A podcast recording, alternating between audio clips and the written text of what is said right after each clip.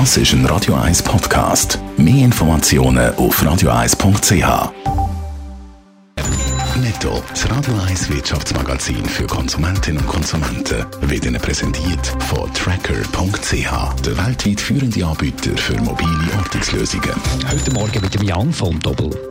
Swisscom hat im ersten Vierteljahr mehr verdient. Der operative Gewinn ist um fast 6% gestiegen auf 1,1 Milliarden Franken, teilt Swisscom mit. Das, obwohl man weniger verkauft hat. Der Umsatz ist nämlich um fast 1% zurückgegangen. Der Energiekonzern Axpo setzt verstärkt auf Karte Solarenergie. Die Axpo hat darum das französische Photovoltaikunternehmen Urba Solar postet. So will man ins internationale Solargeschäft einsteigen, schreibt Axpo in einer Mitteilung.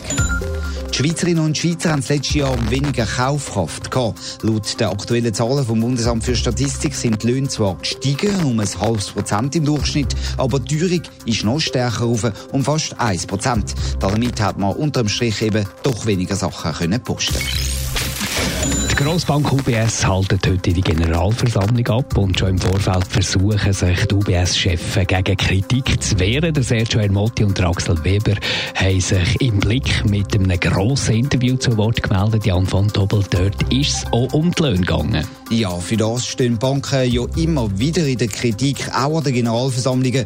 Der Sergio Ermotti kommt als Chef der UBS 14 Millionen über für das letzte Jahr und er findet den Lohn gerechtfertigt. Wenn man sich im informiere und seine Leistung genau anschaue, dann sieht man, dass er das wert ist. Ein bisschen Verständnis aber äußert Sergio Ermotti, ich akzeptiere, dass einige Leute aus Prinzip gegen diese Summen sind, sagt er im Blick. Der VR-Präsident Axel Weber sagt zu der Lohndiskussion, man müsse akzeptieren, dass die Schweizer Banken im globalen Wettbewerb sind und darum höhere Löhne müssen zahlen. Aber die Bezüge vom Verwaltungsrat und der Konzernleitung haben sich seit der Finanzkrise halbiert und das ist doch eine rechte Reduktion. Ein anderer Punkt, der heute an der GV viel diskutiert wird werden, ist ja der Gerichtsfall zu Frankreich. Die UBS ist erst instanzlich zu 4,5 Milliarden Euro Buß und Schadenersatz verurteilt worden und ist da ganz und gar nicht glücklich mit dem Bundesrat. Warum das? Ja, man muss es ein bisschen ausholen. Es geht ja da um Geldwäscherei und Beihilfe zur Steuerhinterziehung zu Frankreich.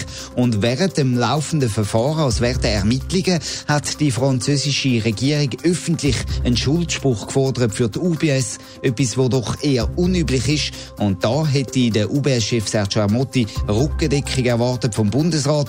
Der hätte das müssen anprangern, findet er. So fühle sich die UBS vom Bundesrat, Zitat, ein bisschen im Stich gelassen. Netto, das Radio 1 Wirtschaftsmagazin für Konsumentinnen und Konsumenten, ist Ihnen präsentiert worden von Tracker.ch. Weltweit funktionierende Ortungslösungen.